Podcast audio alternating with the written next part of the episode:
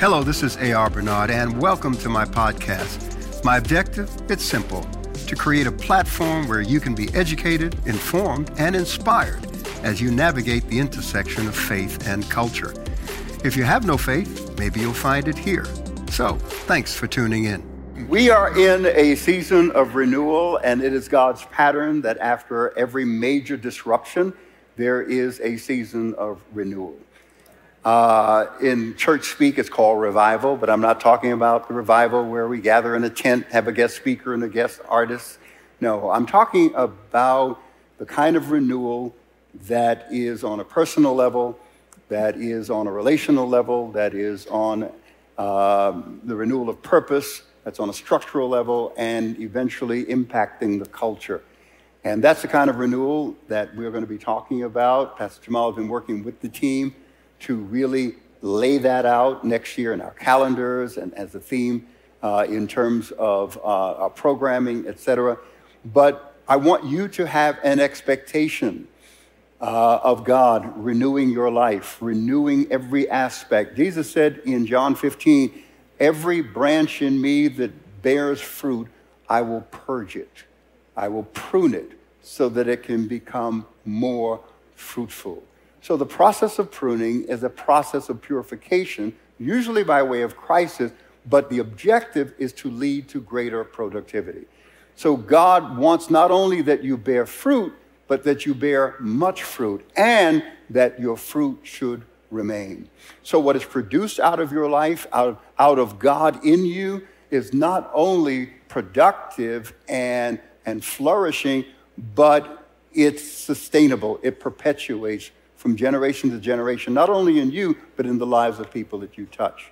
I, I, I, that's amazing. I think for the younger generation that has been joining the church, because remember, we, during COVID, we end up receiving a lot of newer individuals.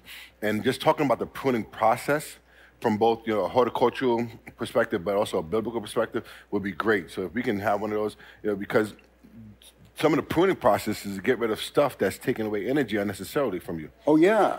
Yeah, I, we were we were you know having a, a, a little uh, sharing this morning before service uh, upstairs, and um, we were talking about you know the season that we're in and other issues. And uh, it was Curtis Martin who asked me a question. He said, you know, in terms of the church, uh, what has been the, and I'm paraphrasing this, what has been the word? What has come out of this season, uh, essentially? And I said, corporately, two words effectiveness and efficiency. Effectiveness and efficiency. The ministry, all the things that we have been given and trusted by God to do and accomplish, we have become more efficient and more effective with the use of our resources our time, our talent, our treasury, people, our systems, structures, all of those things. And for me personally, a deeper walk with God. And that's what's come out of this season of disruption. And I will tell you, it'll either draw you close to God or you'll allow what's going on to move you away from God.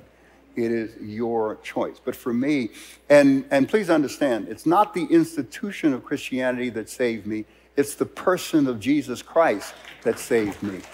So it is that person that has enriched my life and has been at the forefront of my relationship. Um, someone uh, sent me something about returning to your first love, and you know that comes out of Revelation. And I never left my first love. my first love is the knowledge of God in Christ. That is my first love. And that is the passion that has driven me devotionally to God in practice in terms of my daily life, my family, my values, my sense of purpose, all of that is the person of Jesus. And the, the church is community. That's important. But your relationship with the Lord Jesus is what's critical. Mm-hmm. That's what sustains you. Christ in you, the hope of glory. Mm-hmm. The glory of an object is its intrinsic value, its worth. And to glorify it is to remove all hindrances to the full revelation of that value.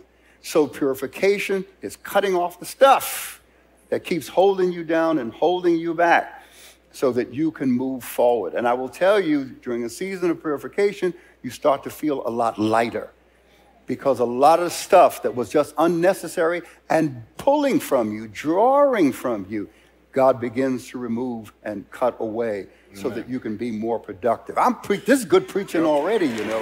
I, I, I didn't mean for you to do it today. Oh, okay, okay. But yeah, and as, as, as, and one of the things that you, you you hit on really well is that you go deeper, right? So the process, and what happens is there's something that happens when you're going through a pruning process to the root. So it's, it's like a shock to the tree or the, or the plant, uh, and the roots start getting prepared for growth, right? Because as it grows, it has to be strong enough at its roots to handle the weathers, the weathering of the storms, right? The weathering of the storms as you grow, your roots have to be able to handle that. That's good. That, and those storms are inevitable. Mm-hmm. Jesus said, In the world you will have tribulation, but be of good cheer. Yeah, but I got saved.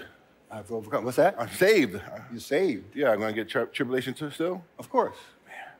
Of course. Let me tell you, I can tell you about the, the woman that used to go to Baptist church and she came to CCC and she wrote me a letter of complaint. She said when she was in the Baptist church, everything was fine. She came here and all hell broke loose.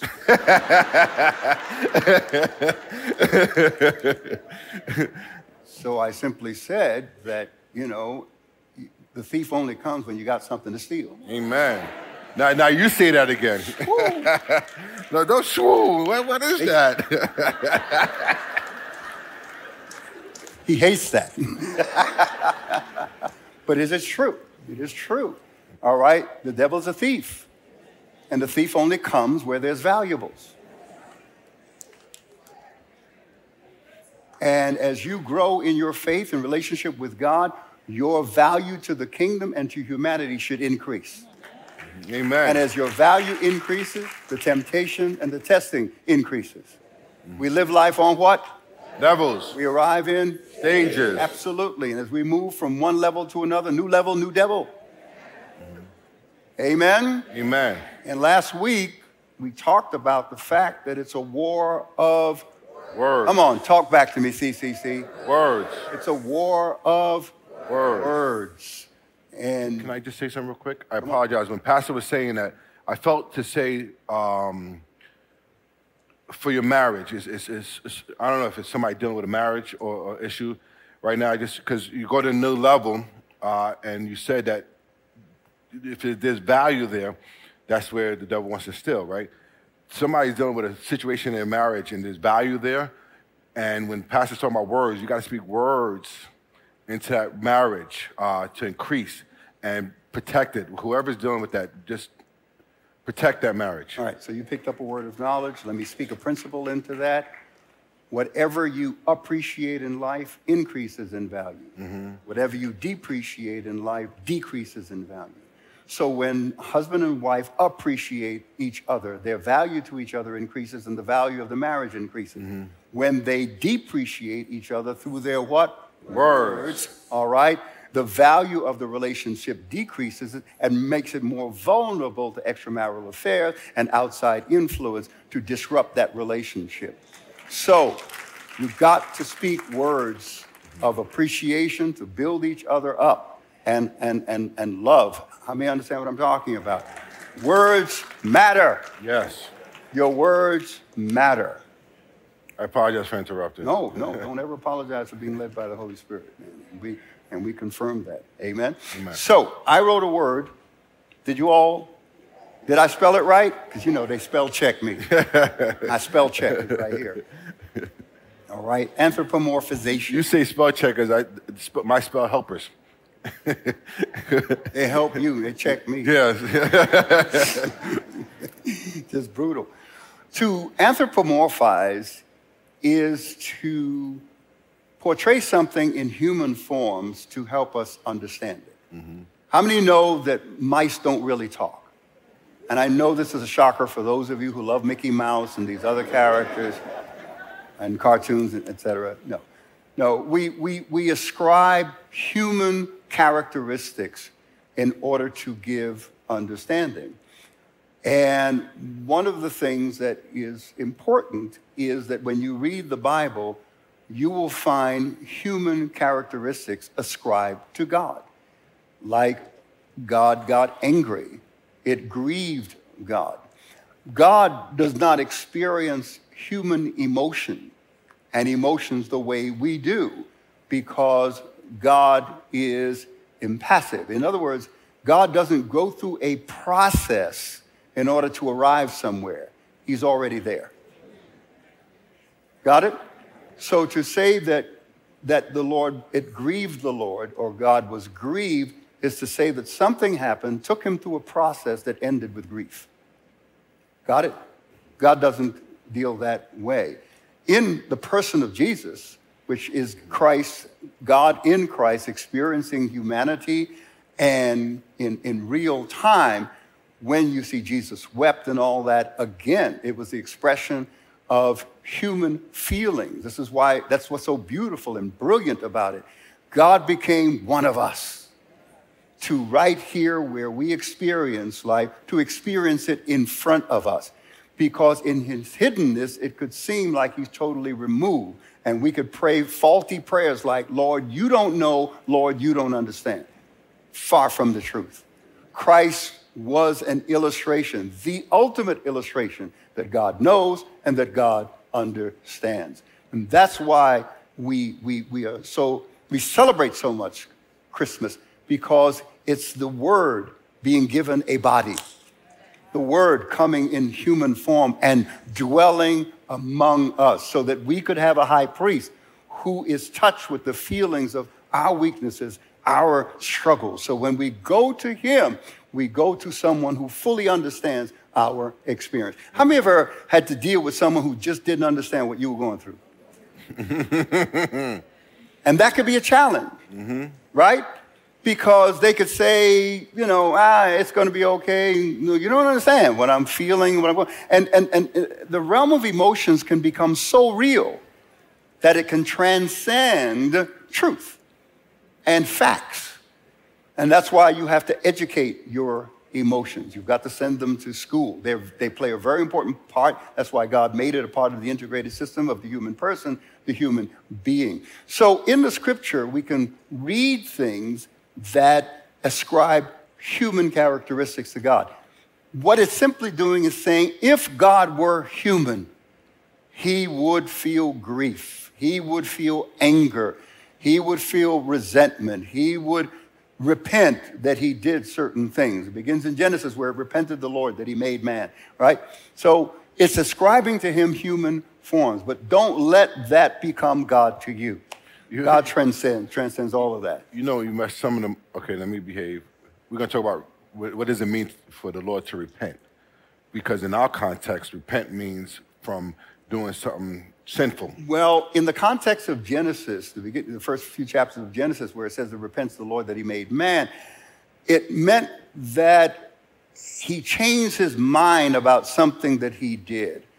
God doesn't need to change his mind. He's already, he's already in, in and if I could say this in our language, in, in our finite existence, he's already examined in a split second every possible outcome and scenario. Mm-hmm. Got it? So he knows, through his foreknowledge, he knows how things are going to play out. So to say that he made man and then repented or felt sorry or was remorseful or regret that he did it, all right, is to say that he did something without knowing the outcome. But that's not true. What it's simply expressing is the human grief that comes with doing something and it not working out the way you wanted to do it. Because remember, the redemption of humanity was done and put in place and planned and organized before Adam was created. Christ, as the Lamb, was slain from the foundation of the world. So before humanity existed and sin, God was already ready. Mm-hmm. Did you hear that? Which means no matter what decision you make, no matter what you get into, God was already ready for it. Amen. That's what I was talking about this morning. He has a plan. There's a plan. You know, because anthropomorphizing God sometimes can become a tension place in the immutability of God right? To understand both concepts, you you find yourself at attention. He's the same. Yesterday, impassibility today. means he doesn't go through Yep. levels Nope. of change to arrive somewhere. His immutability means he doesn't change.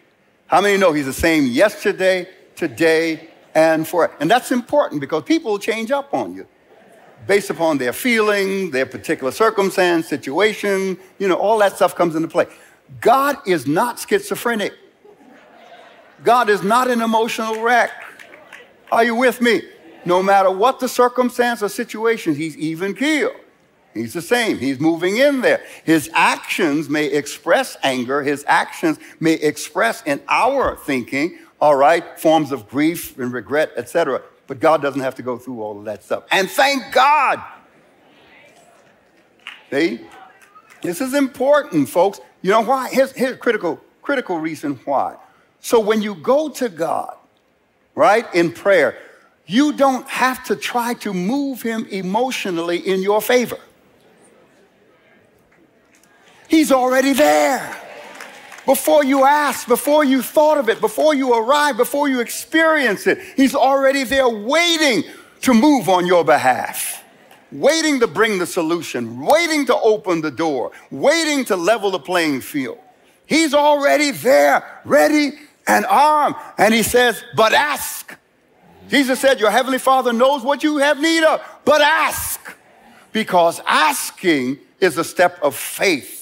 And he, we walk by, come on, faith and not by sight. The just shall live by faith. That's who we are. So he's built a system for us to function in, to access his power, his ability.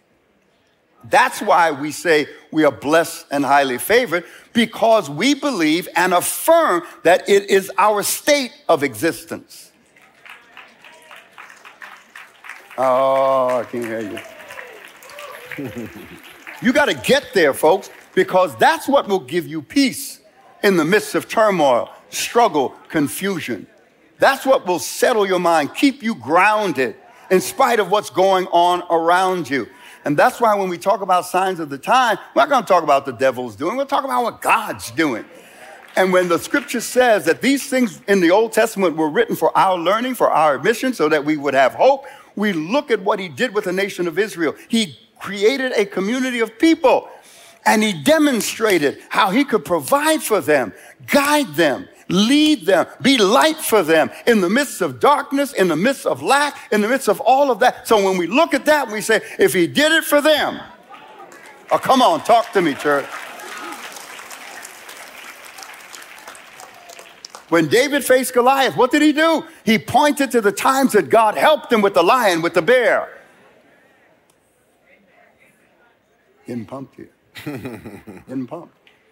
So, yes, there's going to be economic downturn. There's going to be all types of crisis and conditions that are unfavorable. But read the Old Testament, folks.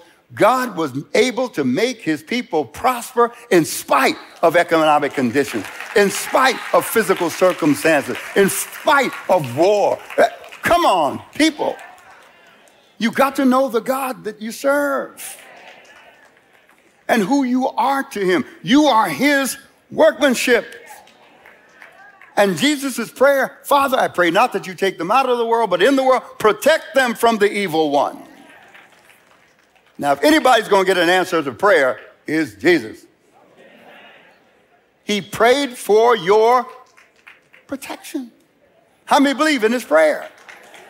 Then we need to live like it, walk like it, act like it. And this is where your words come into play. Words. Are we, oh, anthropomorph, anthropomorphization. You asked me about angels. Last week, Oh no, I didn't ask about angels. you didn't ask me about angels? No, You said you had questions when I brought up angels. no, we have questions because you made a statement that the way angels war against each other is through words. So now, when we start having a conversation based on this is what our pastor taught us, we need sources to back up those claims. So we were looking for the sources to back up those claims to help us have these educated conversations when we're out with these individuals because they know we go to CCC.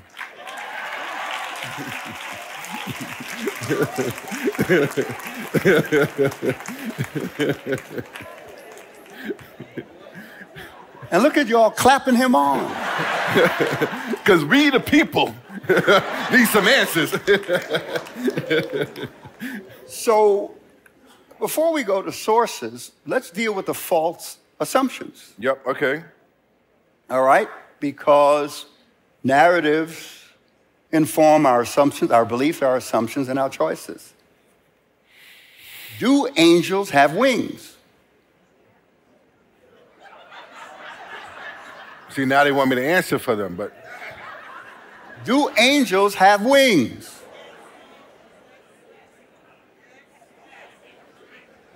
Let's go to Isaiah. You go to CCC. you angels have wings? Come on, saints. Oh, I saw an angel with six wings, two covering their eyes, two covering their. Who's in Isaiah with me? Oh, what a wretched man am I. Who will God send? Do angels have wings? Let's back up a bit. See how, how well you were listening. Does God grieve?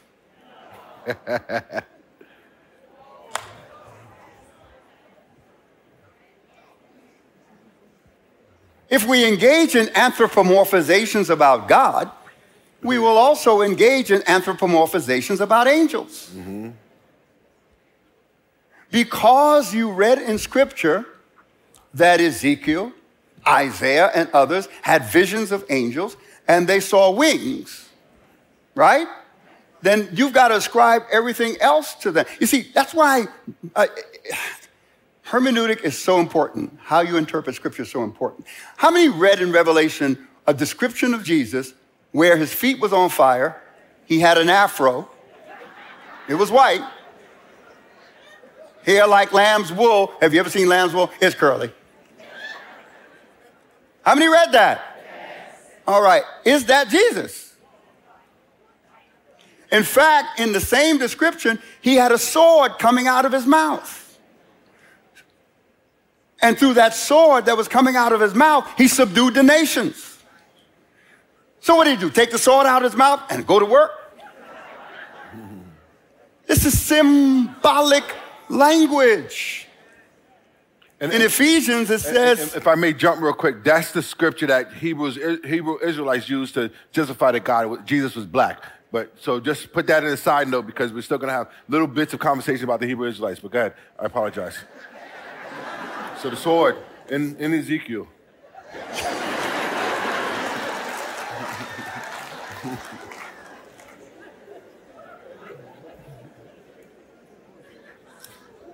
When you read in Ephesians about the armor of God, there's only one weapon. And yes, you could use your helmet as a weapon, but it's, it's, it's designed to protect your head, right? You could use your shield as a weapon, but it's designed to protect you, right? Breastplate, everything. The, oh, there's only one offensive weapon, and it's the sword of the Spirit, which is the Word of God. So when you read the scripture and you find language, you got to say, do I take this literally? Or is this symbolic language? Is it metaphor? Is it a figure of speech? I've got, you've got to come to that first of all. And sometimes it's just a matter of anointed common sense. even that's. Don't need to write that down. Even that's rare. Yeah. anointed common sense, folks. All right? We ascribe wings, and this happened early on, especially as they began to paint um, pictures of things that they imagined happening in heaven. Like the artists early on in early Christian history, whitewashing, And it became um, war in heaven. So they would actually picture in human terms. They would take our experience, right, and translate it into the heavens. They would they would, they would lay it over the heavens and say, and you, you would see angels with wings and swords, right, on a horse, and they were going at it. Right? Let's deal with the faulty assumptions. Do angels have wings? No. Wings are to help you fly. Angels don't need wings to fly. But angels When fly. Jesus, yes, they, they, they fly in terms of we think they're able to move through air and space unassisted. Because when Jesus left, remember in the book of Acts, right? What happened? He met with his disciples, said, Stay in Jerusalem till you're endued with power, Acts chapter 1, right? And then what happens? They ascend. He ascends up into heaven. Was he doing this? No, the wings are doing that. Angels are spirit beings. That's where it begins. And what's the source? The Bible. Mm-hmm. Angels are spirit beings. They don't need wings. They don't have physical bodies, even though they can take, assume bodily form. They are transcend, they transcend us. They're higher beings. We were made a little lower than the angels. They are transcendent beings. So when, when beautiful passage in, in the Old Testament prophet, the prophet says, speaking on behalf of God, he that made the air, can he not hear? He that made the eyes, can he not see? He that made the mouth, can he not speak? But does God need a physical mouth to speak? No. Does God need a physical ear to hear? Does God need physical eyes to see? No, He's God. Jesus said, God is spirit. They can experience sight, hearing, intellectual exchange, all of that without a physical body. We think in terms of the in the realm of the physical. We think in terms of the physical. Don't you limit God like that. So angels are highly powered, transcendent being, and even the word angel, by the way, is the word messenger. It is not the designation of a species of being. Mm-hmm. They are spirit beings, and in the spirit realm, all right, the exchange is intellectual. Come on, how much does this help? This helping, right? This is helping reshape our thinking, reshape some of our lenses. See, we, we, we, we think and we try to translate everything here. Mm-hmm. So we come up with these illustrations. The Trinity is, is like the sun. You can see the light, it has chemical reaction, and you can feel the heat. that does a poor job of explaining the Trinity. but it helps us to process things that are a mystery, things that transcend us. How do you, with a finite mind, fully comprehend the infinite? Amen. You can't. You mm-hmm. can't. So the writers, under the agency of the Holy Spirit, would use language that was familiar to us, mm-hmm. that makes sense to us in our human context to describe things that are spiritual. As well as the intellectual ability to articulate that language. Absolutely. Of the author. Absolutely. Yeah. So so that's why, you know, they're not look, when when Jesus said, I saw Satan cast down like lightning from heaven. All right? First of all, if you take that literally, Satan has to be confined to a body, and that body has to be able to fly, be thrown down from somewhere up there to the earth. So we see this physical boom. Spirits don't land like that. They don't even take up time and space like that. How many understand what I'm talking? Are you with me so far? Yeah, and I don't get You mean because you got them thinking? angelology. That's good. I want you Yeah, to think. they're thinking. When you read the scripture, you need to think because we take a lot of things for granted when we read the scripture until we stop and say, well, wait a minute, right? What does that mean? What does that look like? And that's not a violation. God wants you to inquire, He wants you to ask, seek, knock.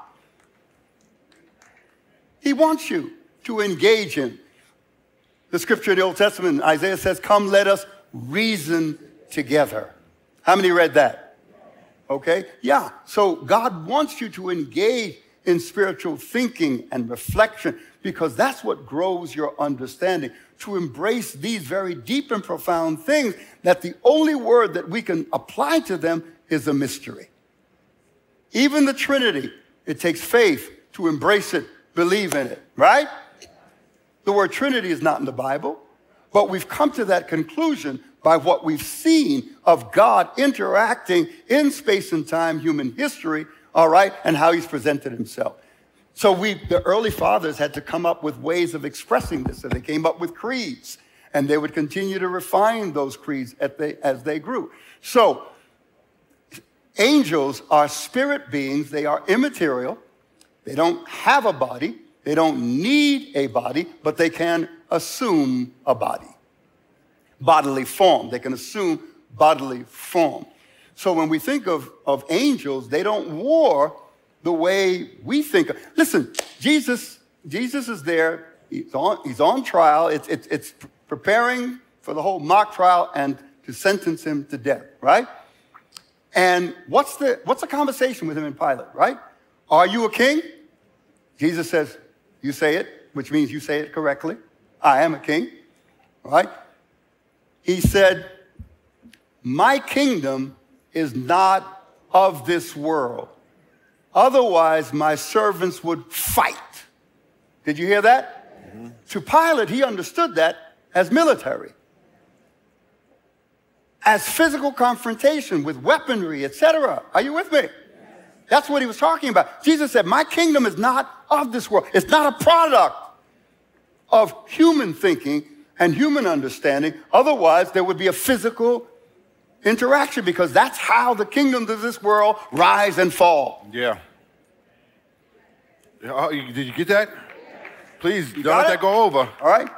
So when Jesus, I shared the text with you last week in, in Luke 4 18, right? Where Jesus gets up in the temple, they hand him the book of the prophet Isaiah, and he begins to read from the what we know chapter 61 because in those days there were no chapters and verses as we know it now. He, he reads from that section the spirit of the lord is upon me for the lord has anointed me to preach the gospel to the poor. Right? Yep. open prison doors set the captives free set at liberty those that are bound. How is he going to do that? Did he have a military force behind him?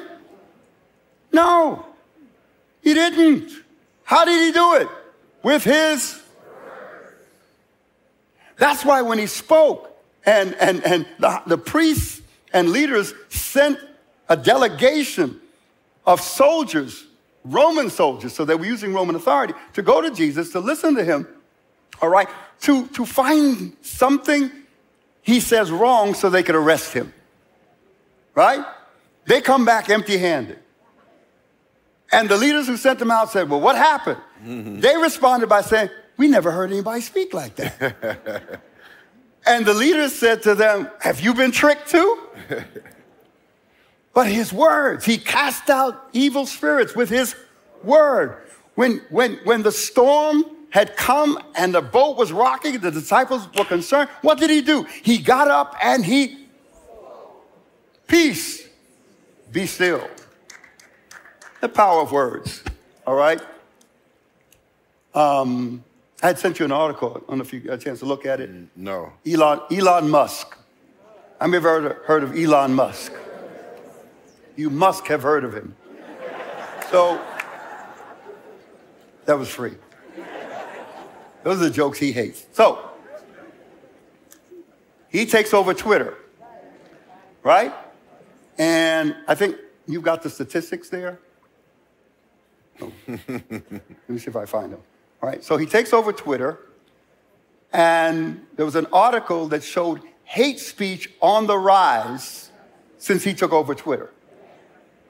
Before Elon Musk bought Twitter, slurs against black Americans showed up on the social media service an average of 1,282 times a day.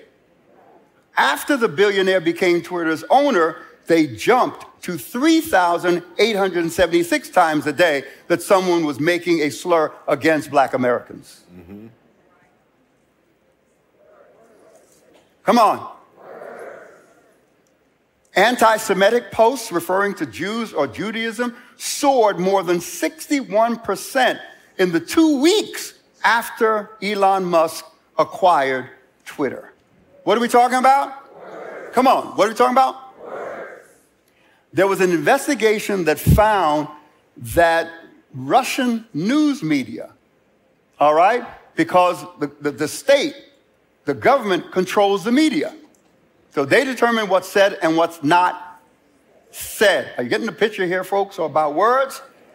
So what they did was video record some of the political statements that were being made by American television shows, American political pundits, CNN, Fox. They, they just gathered a collection of them, right?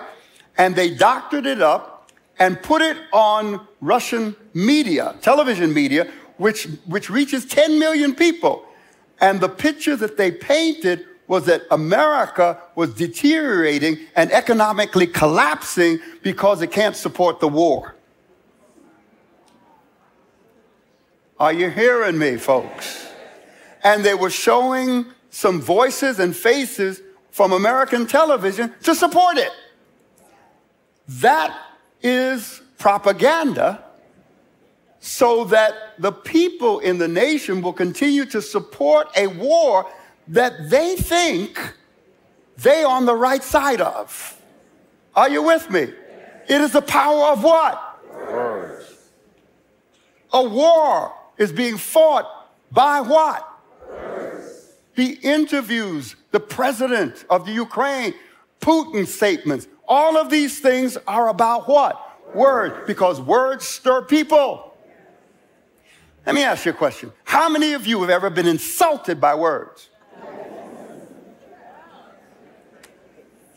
How many of you ever been hurt by words? We communicate in life in three ways. How many remember this teaching? Come on. Word, gesture, and what? Spirit. Spirit. What are words? Words are symbols.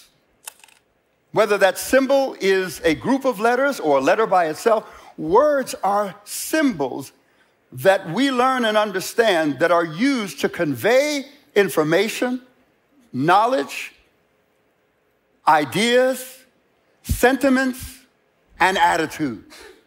We use words, we use them every day, right? So we use these symbols. In the English language, it's English letters and English words in French, Spanish, around the world. But these are what? Come on.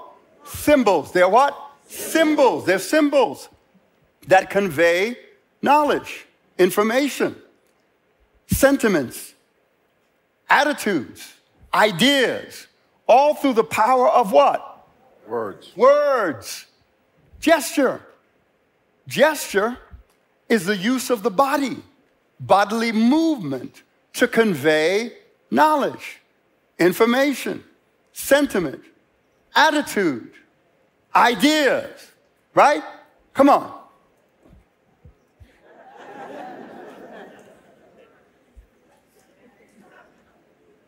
think about, think about the whole idea of, of emojis. I got to go to him. what, what's an emoji? You don't even have to. You don't even have to spell it out now. Shaking my head. Just put SMH, and what comes up? An icon.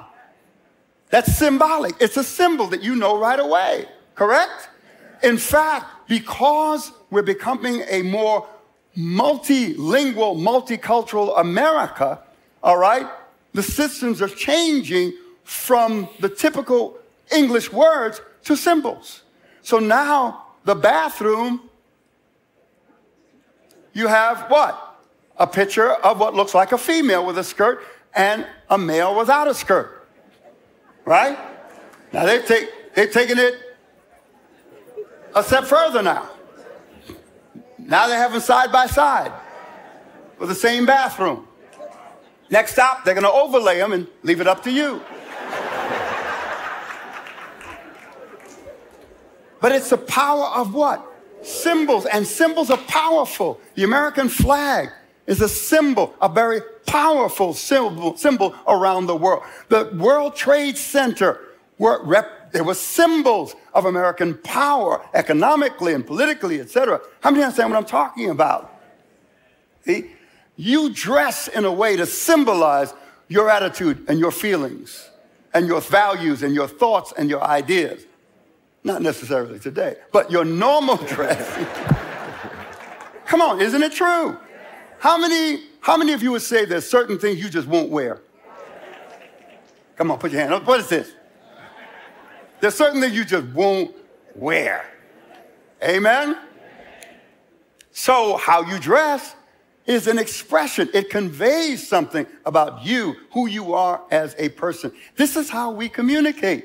And spirit. Spirit is simply your, your attitude, which is your intellectual and emotional disposition. It conveys something because you have experienced where people have said something with their mouth, but said something else with their attitude.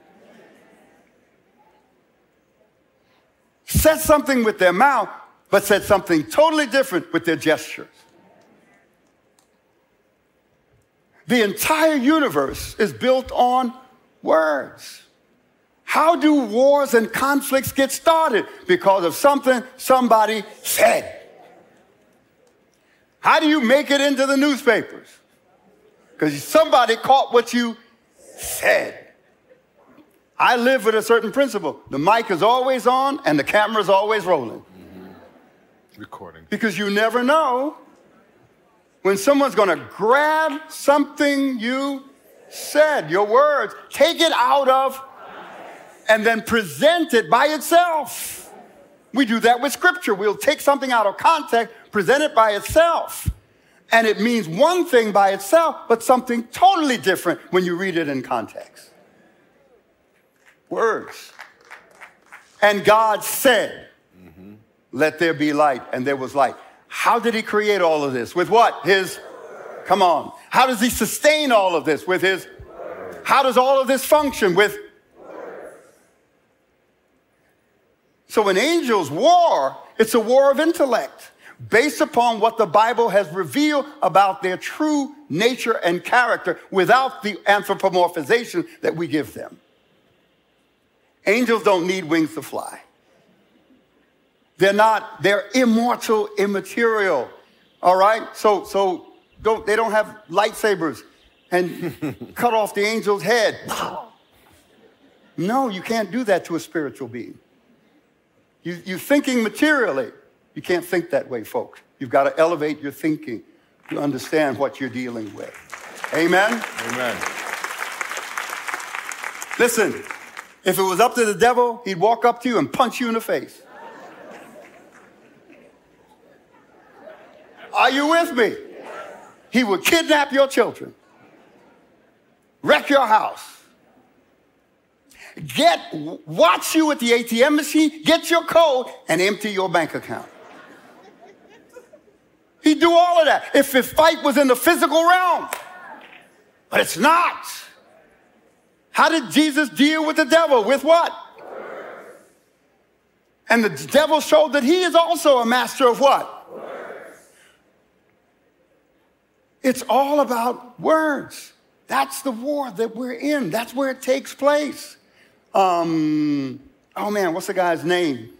He was sued, and the court decision was that he had to pay a billion dollars in damages. Oh, for, for, Connecticut? To the, yeah, Connecticut, Sandy, uh, Hook. Sandy Hook. All right, what, what's the guy's name?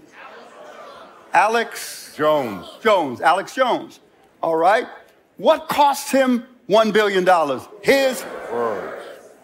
Why? Because they were false.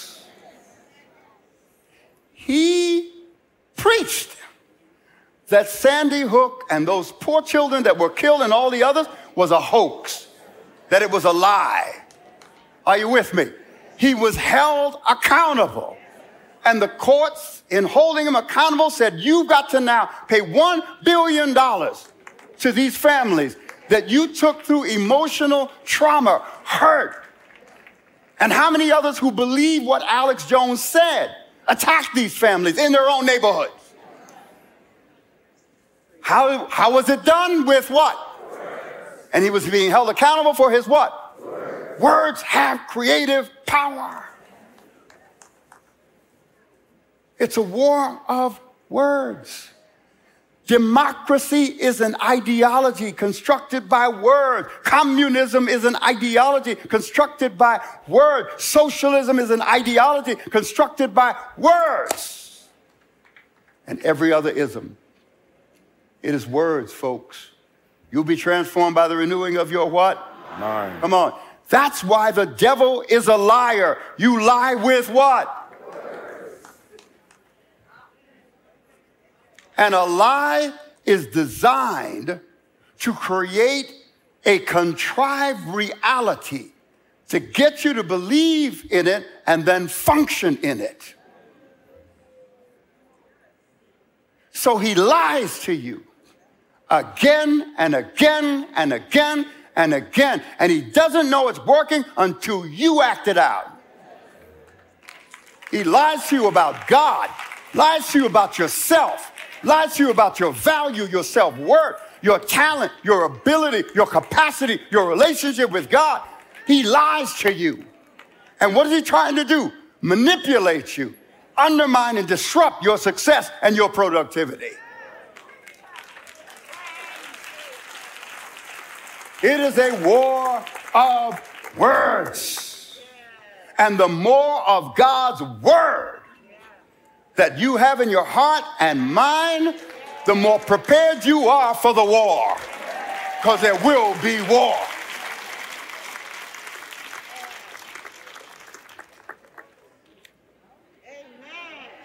We're going to break it down. I think, I think we need to break this down. Mm-hmm. Right? James, oh, we're out of time. Oh man, what James said? I don't know. Those who are watching FIFA, they probably have it on their phone now, because you know FIFA did the, the World Cup today. The World Cup over CCC Sunday service? I'm just, I'm not, I'm just letting you know when you see them running out. Put your phone down. Who's on? Who's who watching now? James says, Where do wars and fighting come from among you? And then he breaks it down brilliantly, and we have a, a tertiary reading of that text and miss what he's really trying to get across. So the next time we're together, we'll unpack it. Amen? Did you get anything out of this today?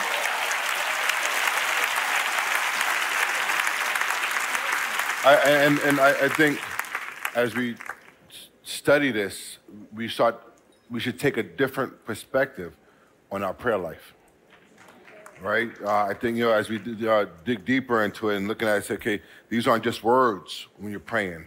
You know, there's something significant about the, you know, the, the when you're going to God, petitioning God, even to the point where you start speaking in tongues.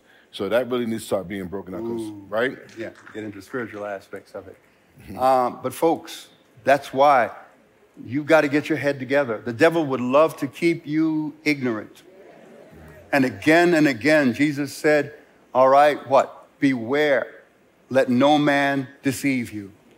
Deception is intended to manipulate you and undermine your flourishing that God intended for you. He came that you might have life and that you might have it more abundantly. All right? Even for him to have to declare he's not the thief meant that there are a lot of words out there that have pointed to him, framed him as the thief, and he has to come and correct that. That's why we'll be transformed by the renewing of our what? And what do we renew our mind with? What word? Not just any word. Guys, The word of God. Jesus said, sanctify them, set them apart, make them different through your truth. Your word is truth. Thank God that He preserved it for thousands of years. And there are those who appreciate it to the degree that they can put it on our phone so that we have it with us all the time. God probably said they're going to have their phone with them, so I better get my word on that thing. You could have 32, 35, 36 different translations. And then books that support and give commentary. And if you don't know Greek, we got that. We got you for that. You don't know Hebrew, Aramaic? We got you for that. Words, folks. Words.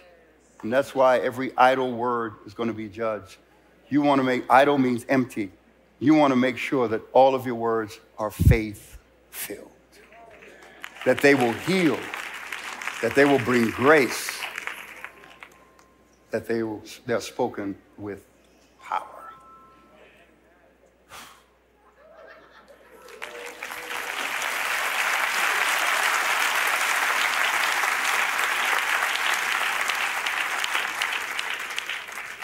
See the gesture?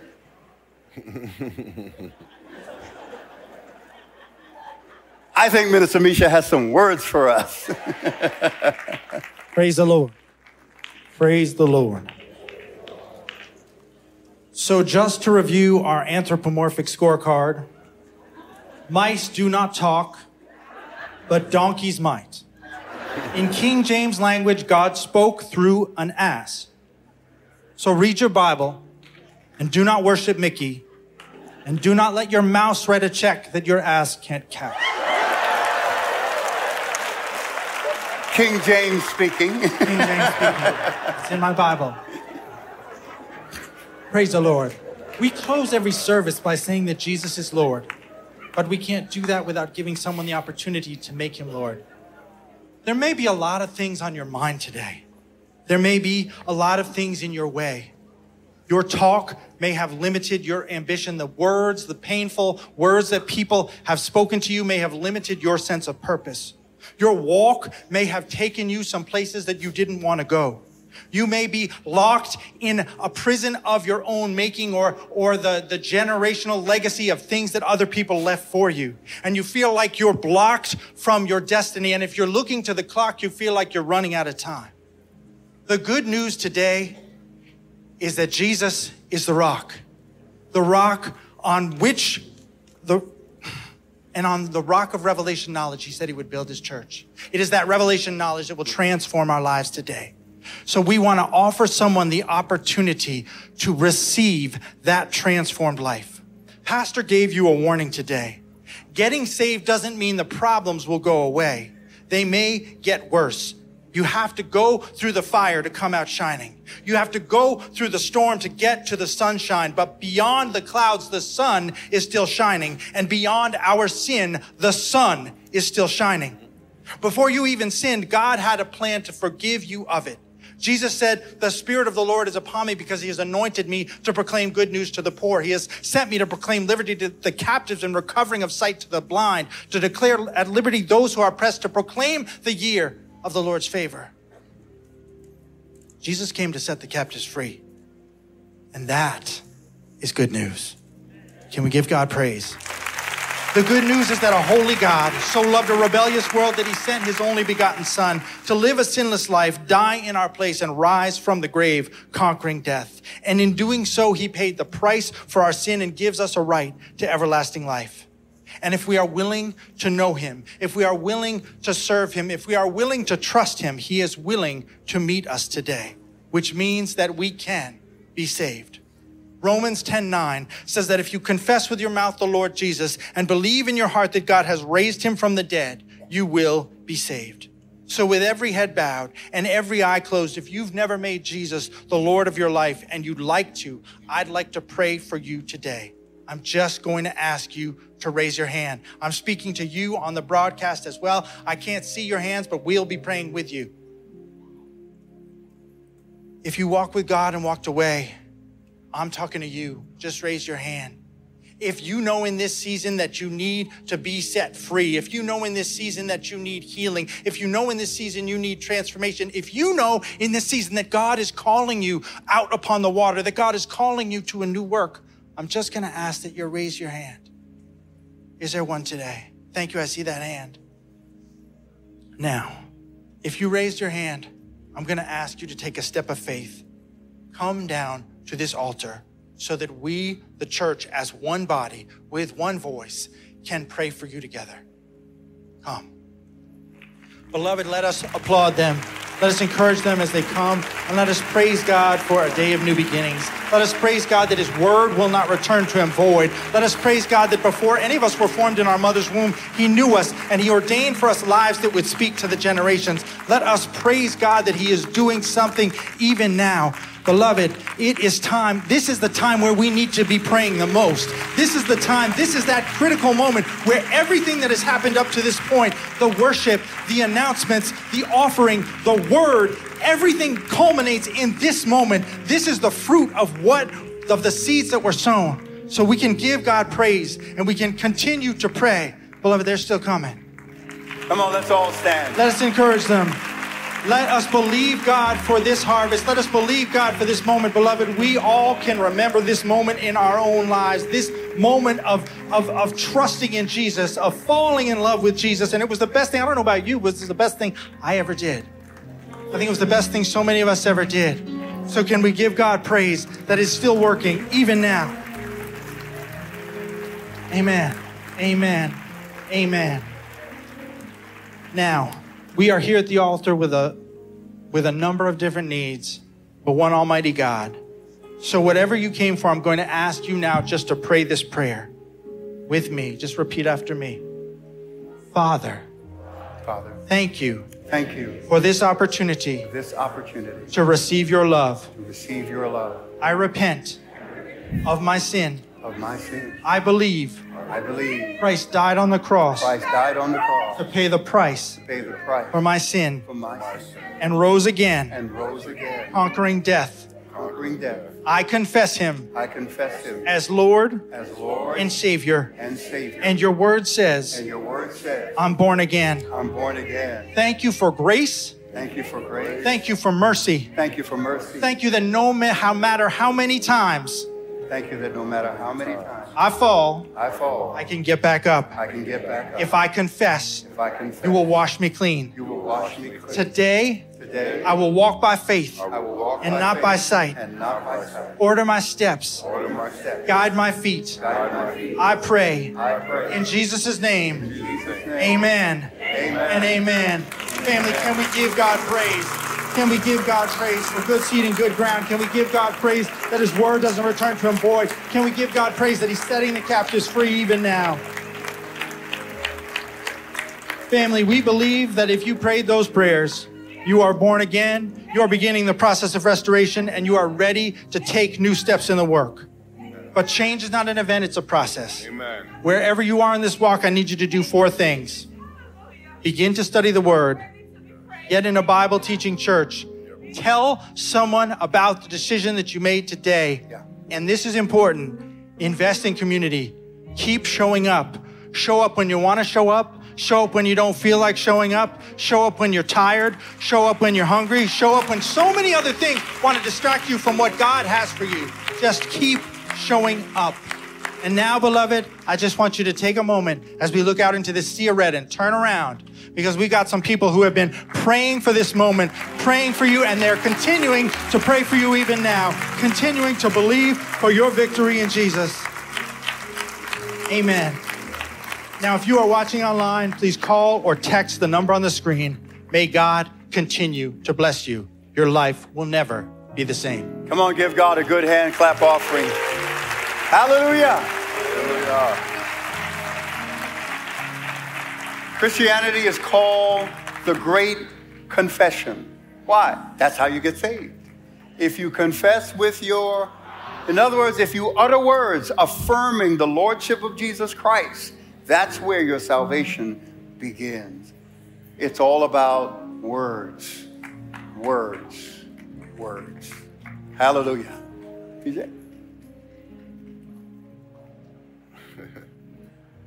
So the start of an abundant life is truth. If you want the truth, read the word. Amen. Amen. Father God, we thank you so much for the opportunity to receive a word. A word that would challenge our preconceived notions, our preconceived beliefs. Beliefs that we have allowed outside external things to develop instead of coming to your word. So, Lord, I pray for our relationship with the Word of God to go deeper.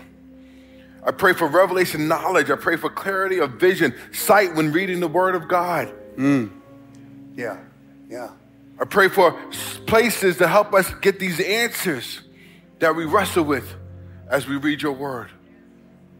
But Lord, ultimately, we go to you in prayer and give us a spirit of discernment to hear your voice as we read the word of God. Lord, you're a great God wonderful God. So we pray for this week. We pray for, for, for traveling mercies with the last minute shopping that's being done. Traveling mercies with the family travel trips, Lord. Pray that you would guide, God, and govern the paths, protect the vehicles, no matter if it's a plane, train, or automobile, that they will be traveling, Lord. You just anoint them afresh to be vigilant. Surround them, their vehicle. Mm. Make every mechanism work as it is intended to work. So, Lord, we pray for just your angels to do what they do. So we pray and say thank you so much. But ultimately, we say thank you for the gift of Jesus Christ. We thank you for the gift of Jesus Christ. In Jesus' precious, precious name, amen and amen. Amen. Come on, give God a good hand clap offering. Give him some praise. David said, Let the words of my mouth and the meditations of my heart be acceptable in thy sight. O Lord. Come on, my strength and my redeemer. What are acceptable words to God? Let me give you a few.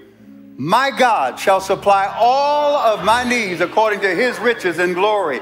I can do all things through Christ who strengthens me. I am more than a conqueror through him that loved me. Whatsoever born of God overcomes the world. Just a few words that I know will be acceptable in God's sight. Start on it. You've got a whole new year ahead. Let's get to it. Amen. Just a reminder, we're not going to be in the building for uh, uh, service next week. So please don't come to the gates and get mad because the gates are locked. All right, we want you to enjoy service at home with your family for Christmas Day. Let's say something good as we leave this place, but never God's presence. Jesus is Lord. Hear it. We believe it, we proclaim it, and we're seeing it come to pass. God bless you. We love you. Have a blessed week and a blessed Christmas day. Thanks for tuning in to the AR Bernard podcast. I hope you were enriched by the information and or the conversation. Make sure subscribe by clicking the link in the bio to gain more information about me and the work that I'm doing. Again, thank you and God bless.